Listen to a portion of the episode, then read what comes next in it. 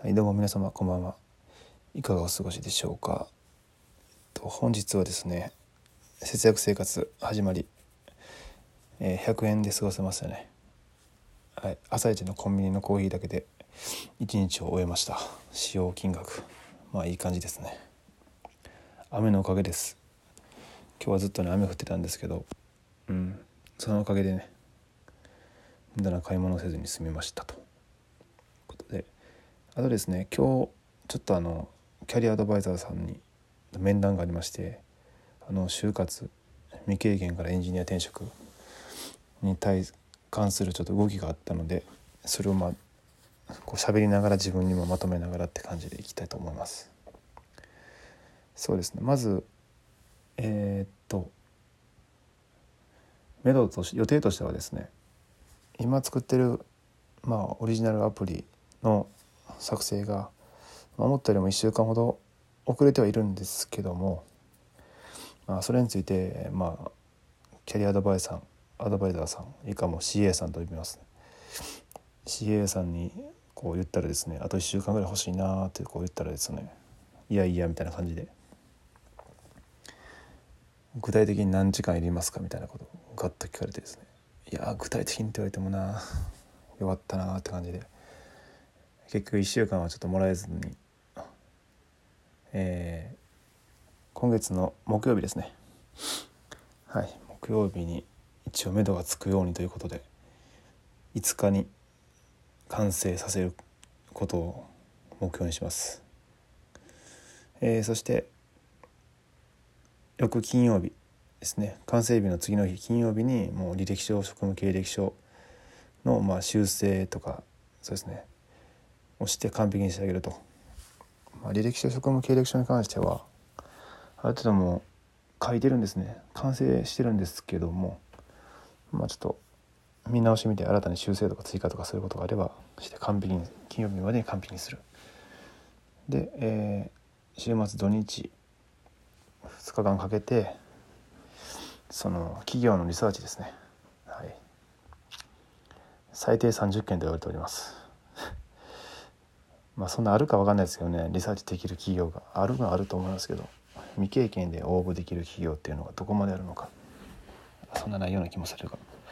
まああのあれですね、えー、リクナビとかねあのああいう転職エージェントなどをフル活用しましてですね。探しまくって。えー、まあ20件は絶対欲しいですね。その実はスプレッドシートっていう Google の Excel みたいなソフトを使ってまとめるしなんかその表もも作ってくれてましてですね。企業研究シートというすごい名前の表が作るありまして、まあ、そこに入れると結構ねその記入ポイントが半端じゃなく多いんですよ。将来性長所きっかけ何やかんやうにゃうにゃうにゃうにゃと。この多分資料をまとめるだけでもかなりの情報収集とか時間がかかると思いますね。うん。でですね。それが今週の目標ですね。まあ結構だから忙しいというか、うん、休む間もないというかそれはそうなんですけどね。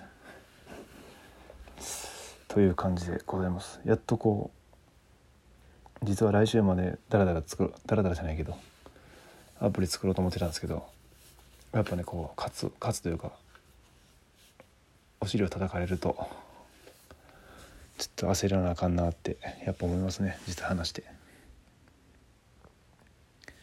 でまあその時に僕自身がその全くスケジュール管理ができないタイプの人間、まあ、したことがなかったんですね今までほとんど。うん、まあ、現場仕事でしたしそれは言い訳にもならないんですけど要は段取りができないんですよ。段取りが組めない人間だったんですね。だからまあ仕事ができないんでできなかったんでしょうが、うん、成長も遅くて。分かってるんですけどまあなかなかできないんですよね。そう。実際には。でも改めてそういうふうなことを多分向こうも分かってて僕の性格というかそのタイプか。こう面談の時にですねあの転職活動用ファイルに追加で目標シートを作ってくれました。ありがたいです。でその中でまあ面白いなと思ったのが、当たり前なんでしょうが時間の使い方についてもちょっとね改めて睡眠時間8時間と食事2時間お風呂トイレ30分であの休み時間ですね。2時間ですね。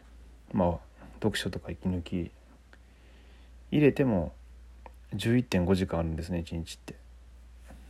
うん。抜いてもか。そう考えてその時間ちゃんと休憩時間2時間を取ってでそれですから11時間以上だから。ちゃんとね集中してやればめちゃくちゃ時間あるんですね。このまあ無職っていう状態をうまく使えれば、うん、生産性を高くね勉強とかちゃんと身のあるものにすればねぼーっと座ってるだけとかなんかなんか無駄なことをしてるとかついついスマホを触ってしまってるとか、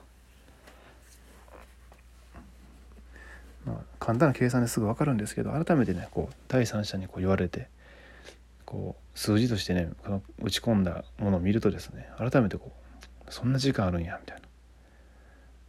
正直3週間ぐらい使ってるんですね今。オリジナルアプリに制作に。それってそんないったかなって思いますね正直。やっぱ時間はいくらでもあるって高くくくってしまっててでも絶対あると思いますね。うん。まあだからこそ今週はちょっとハードですけどこのスケジュールでもう週明けからそのリサーチした企業に申し込みを開始していく。そしてそこからまあ申し込んでからですねあの面接練習ですね。まあどういう質問のどういう質問が来るかっていうのを全部もう網羅してくれてるんであのスクールの方で。それに対する回答をスラスラっと言えるようにね。と逆質問ですね。逆質問もなんかこうスラスラっとなちょっと分かってるふうな風な感じで言えるようにね。専門用語交えつつね。はい。最もそういうタイプじゃなかったんですけど。うん。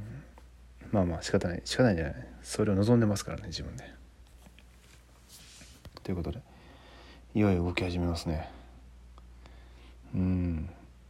でまあ年内の目標今週の目標はそれなんですけど年内の目標としてはやっぱ第一。年内に就職すること。年内就職。はい。それです。つきますね。もうエンジニアとして年を越すことですね。うん。